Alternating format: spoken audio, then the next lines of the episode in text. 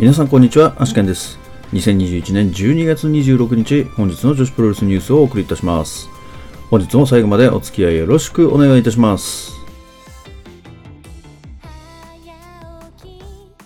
それでは本日もニューストピックスから参りたいと思います。本日はですね、まずは谷もも選手からですね、ご報告ということで、本年12月31日をもってアクトレスガールズのプロレス団体としての活動の終了ビギニングの解散に伴い、来年からピュア J 女子プロレスへ円満に移籍することが決定いたしましたということでですね、谷桃選手はピュア J に移籍するということが報告されております。続きまして、東京女子プロレス12月27日、板橋グリーンホール大会の対戦カードが決定しております。まず山下美優、上福幸、角田直組 VS 辰巳梨花、渡辺美優、宮本萌歌組、坂崎優香、水木、野和光組 VS 愛の雪、楽、原宿ポム組、中島翔子、猫春菜組 VS 小橋まりか、鈴芽組、スリーウェイマッチ、ハイパーミサオ VS 天満のどか VS 桐生真宙、伊藤真希 VS 遠藤アリスとなっております。続きまして、仙台ガールズより1月8日、宮城野区文化センター大会のくじ引きマッチ参戦選手が決定しております。まず仙台ガールズからはダッシュ千佐子選手、橋本千紘選手、岩田美香選手、愛海選手、岡ゆりか選手、カノン選手。フリーからは松本博代選手と飛鳥選手。ディアナからは梅崎遥選手、マーベラスからはマリア選手、ジャストタップアウトからは稲葉友香選手、そして最後 X 選手が参戦するということが発表されております。で、えーこれはですね、試合当日にくじ引きを行いまして対戦カードが決定となります。なお参戦選手は11選手プラス X の合計12選手となるということです。でですね、X はくじ引きをせずメインイベントに決定となるということですね。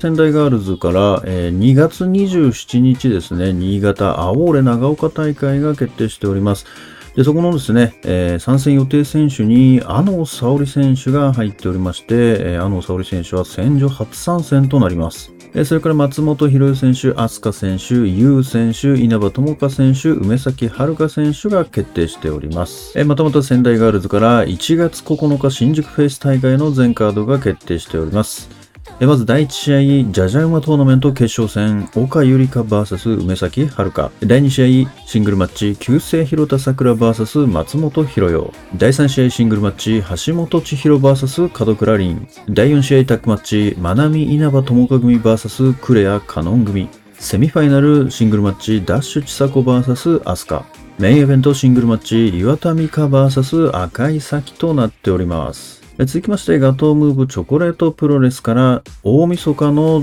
アジアドリームタッグ選手権試合対戦カードが決定しております。チャンピオンチーム、駿河メイ、バリアン秋組 VS 挑戦者高梨正宏、クリス・ブルックス組となっております。続きまして、ウェーブより1月1日新宿フェイス大会の追加対戦カードが決定しております。新春コミカルウェーブ、旧姓広田桜 VS 食いしん坊仮面となっております。それでは本日の試合結果に参りたいと思います。まずはヒートアップから、ヒートアップ新百合ヶ丘21ホール大会。第2試合アクトレスガールズカラーズ提供試合河合火曜日ファイナル。 SAKI 清水ひかり組 VS 入江彩乃桜井優子組は16分22秒ケンタッキーボムからのエビ固めで SAKI 選手が入江選手に勝利しております。続きまして、 PURE-J 後楽園ホール大会、まあ、第1試合、大空ちえ米山香織組 VS 誠高瀬みゆき組は10分52秒、声援のうねりからのエビ固めで、誠選手が大空選手に勝利しております。第2試合 E キューブプレゼンツウォンテッドウォーリアーズ VSMK4 完全決着ニューディメンションルール。3対3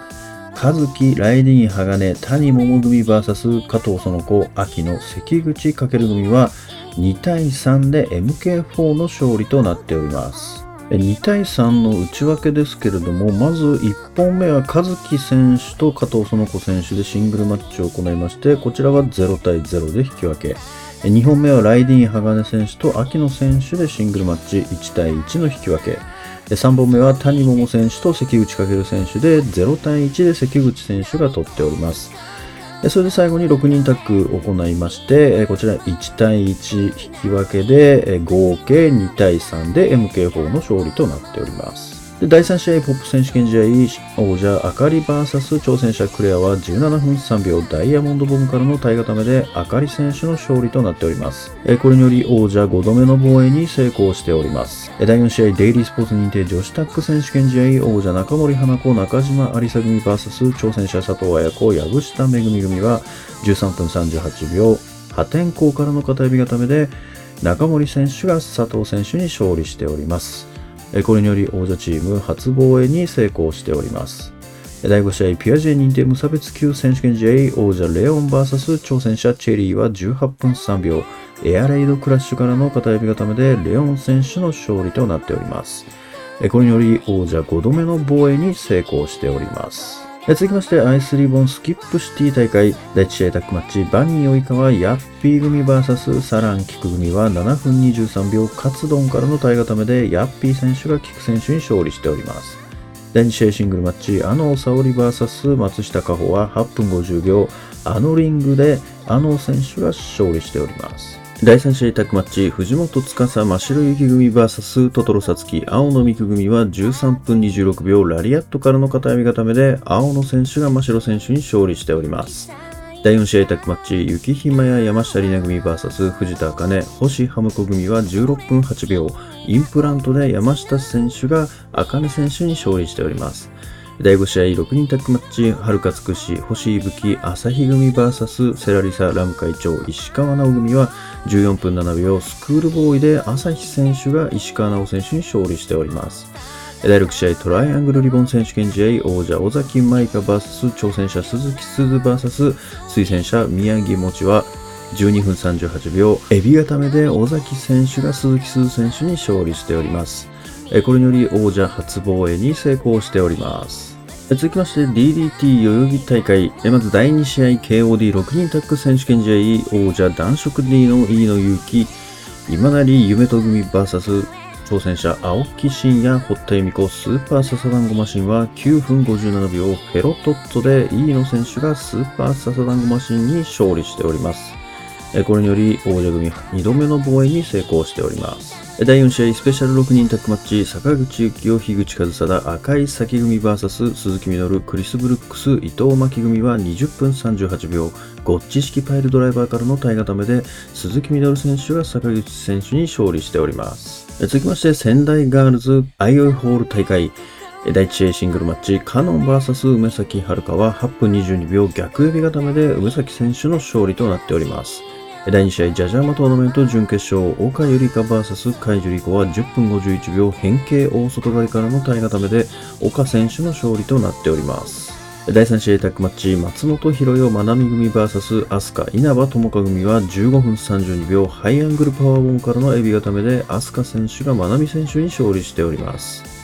メインイベントタックマッチ、橋本千尋優組 VS ダッシュ千佐子岩田美香組は16分33秒、200キロ先頭からの片指固めで、橋本選手が岩田選手に勝利しております。えそれからですね、本日行われましたガトムーブチョコレートプロレスとマーベラスの方はですね、えちょっと試合結果の方がリリースされておりませんので、えリリースされ次第お知らせしたいと思います。それでは明日のこういう予定に参りたいと思います。明日は東京女子プロレスが板橋グリーンホールで18時半より開催予定となっております。対戦カードの方は先ほどニューストピックスでお知らせしたカードとなっております。それでは Today's Impressions ですけれども、まずはですね、ピュア J からですね、えー、本日3つのタイトルマッチがですね、行われました。えー、ただですね、すべて王者が勝っているということで、す、え、べ、て防衛に成功したということですね。いや、本当だけど、ポップ選手権、あかり選手、すごいですね。もう5度目の防衛に成功してますからね。いや、このポップ王座はね、本当にあかり選手が持ってですね、かなりこのベルトの価値高まってるんじゃないかなと思いますよね。だからもっとですね、他にもこういろいろですね、他団体のですね、やっぱり挑戦者をこうどんどんどんどんこう受けていってほしいですよね。いや、それによってきっとこのポップウォーザーもですね、かなりこう価値が高まっていって、まあ、ゆくゆくは、まあ、例えばね、戦場のジュニア王座とのダブルタイトルとかやってもいいと思いますし、やっぱりね、そこまで、えー、価値高められるといいですよね。まあ今、まあ、ジュニア系の、まあ、王座で言うと、やっぱり戦場のジュニアと、まあ、このポップ選手権、まあ、2つあるような感じになってますから、まあ、ただどっちがね、えー、まあ、価値が高いというか、なんというか、まあ、なんか、有名というか、まあ、知られてるのはやっぱ戦場のジュニアの方が、今のところ知名度は高いのかなっていうところはありますからね。まあそこをですね、やっぱりどんどん防衛重ねることによってね、戦場のジュニア王座と、まあ、肩並べるくらいまでですね、今ポップ選手権の方もですね、まあ、来てるんじゃないかなと思いますから、まあ、どんどんですね、やっぱ他の団体の挑戦者こう募ってもいいのかなと思いますよね。まあ、なんかポップ選手権に挑戦するためのトーナメントあってもまあいいと思いますけどね。まあ、まあ、ジャジャンゴみたいになっちゃいますけども。まあ、それをだから今度あれですよね。ピアプリンセスかなんかでね、まあ、やれるとすごくいいんじゃないかなと思いますけどね。で、それからですね、本日発表があった通り、谷桃選手がピュア J に移籍するということですね。来年1月1日より。これだからあれですよね、本当にこういう形で、その今まで主戦場としてきたところへ移籍するという形がですね、おそらく来年、この谷本選手をはじめですね、アクトレスのメンバー増えていくんじゃないかなと思うんですよね。やっぱり例えばね、青のミック選手だったりとか、やっぱ本間大選手だったりとか、まあ、あの辺はやっぱりアイスリボンがですね、ほぼほぼ主戦場になってますから、まあ、青野選手なんかはやっぱ最近オズにも出てますからね。で、まあ、30日に、えー、正規軍に、まあ、なる、入るかどうかみたいなところもありますから、まあ、ちょっと青野選手もしかしたら違うかもしれないですけれども、まあ、でも、雪妃選手みたいにアイスリボン所属で、えー、オズに正規軍として出るみたいな形もありますからね。で、まあ、向後桃選手なんかはもう、ほぼほぼアイスリボンなんじゃないかなっていうふうには思うんですよね。まあ本当だから今ですね、アクトレスガールズからアイスリボンに出てる選手がアイスリボンに移籍するとですね、非常にアイスリボンにとってもですね、かなりあのパワーアップになるんじゃないですかね、団体として。ま、アクトレスの中でも本当にいい選手をでですね、まあ、取れるっていうことになりますからね。まあでも、あと可能性あるのそれくらいですかね。アイスリボンに今参戦してる選手たちくらいですかね。まああとは三浦亜美選手がどうするかですよね。三浦亜美選手はでもプロレス続けるってことをもう方法を発表してるようなものですので、あの、先日25日にアクトリングが行われまして、まあ、そこでまあ今怪我してるのでね、あの試合シーンとかはなかったみたいで、ただ、あの、その役とお別れしたみたいなことは言ってましたので、なので、プロレスを続けるということで、まあ、ただ、実際フリーなのか、それともどこか団体に所属するのかっていうのはまだわからないですけれども、三浦選手どうでしょうね。まあ、団体に所属するとしたら考えられるのは、まあ、ディアナかなというところですよね。それか、まあ、仙女。まあでもどうですかね。仙女だとでもね、仙台行かなきゃいけないですからね。ディアナに所属する可能性あるんじゃないですかね、三浦選手。そうするとまたね、あの、梅咲選手とのライバル関係もですね、これまた一段と面白くなりそうですからね。まあ、それでもいいんじゃないですかね。いや、これ、もし三浦選手ディアナ入ったら、ディアナかなりですね、戦力アップしますよね。まあ、年末年始にかけてですね、まあ、こういった報告が続々と出ると思いますので、また続報をですね、期待したいところですね。まあ、あと戦場はですね、これ、対戦カードいろいろこうね、発表してますけれども、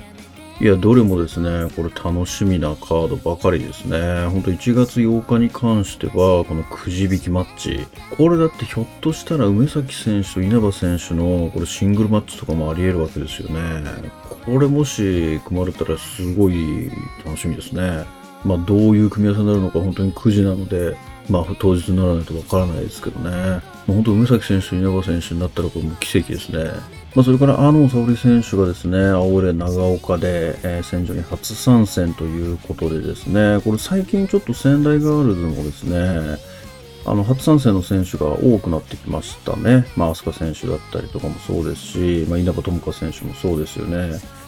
これ、だから戦場もですね、本当いろんな選手を上げてきてですね、この1回だけで終わらずにね、ちょっと本当ベルトだったりとか、まあやっぱそういうところにもですね、絡めていって、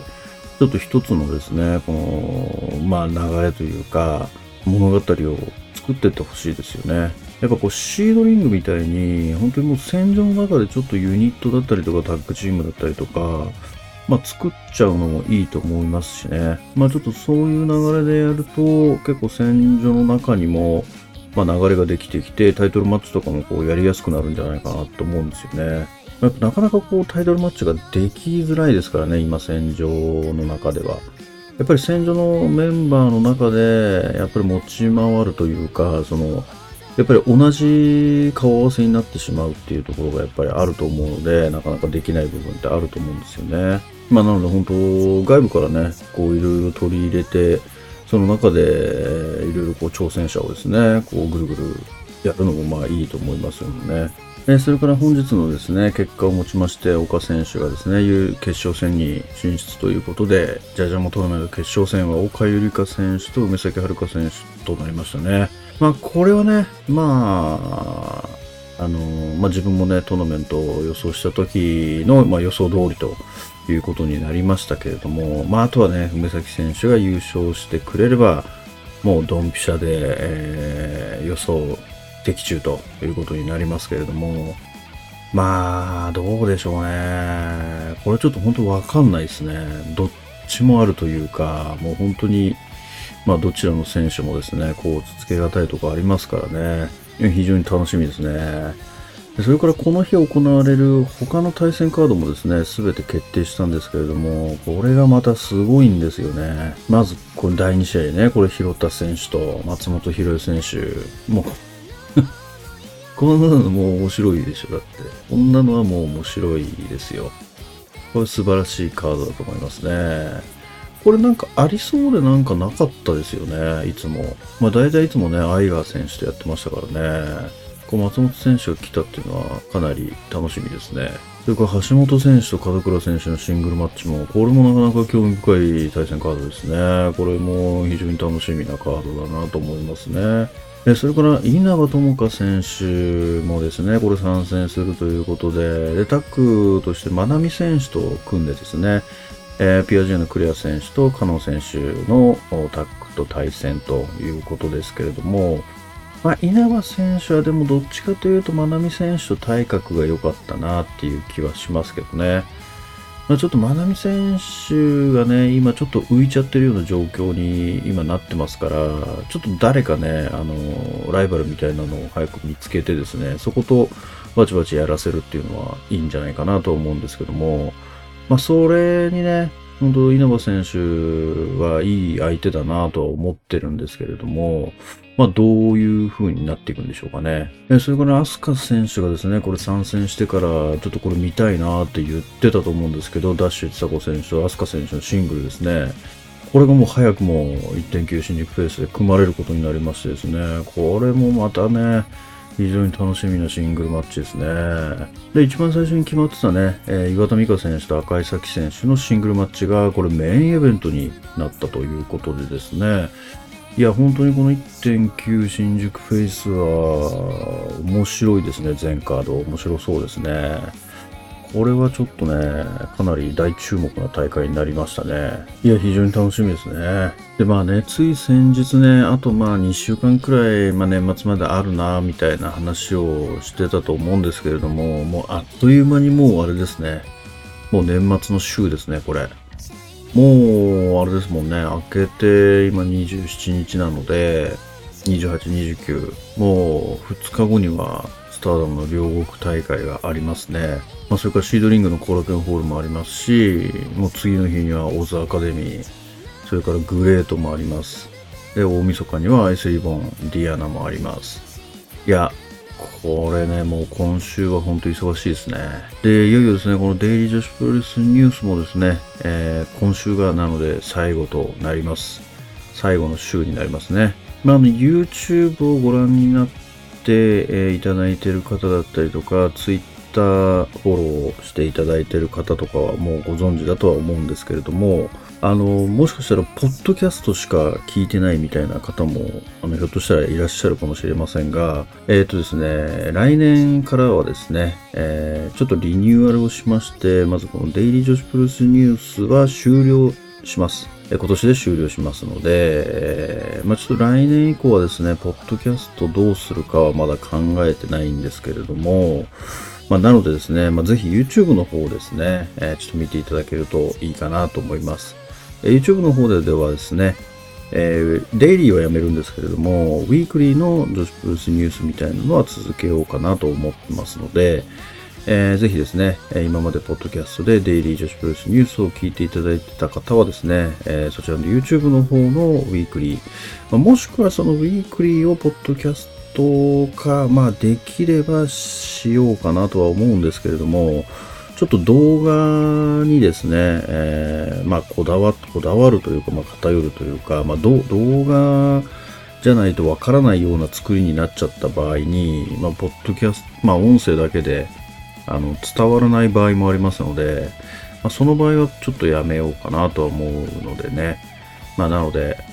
まあ、できればですね、YouTube の方を見ていただけるといいかなと思いますね。えそれでは本日の女子プロレスニュースはここまでとしたいと思います。もしこのニュースが良かったと思いましたら、高評価の方お願いいたします。また、ニュースの方を毎日更新しておりますので、ぜひチャンネル登録の方もよろしくお願いいたします。それではまた明日最後までお付き合いいただきましてありがとうございました。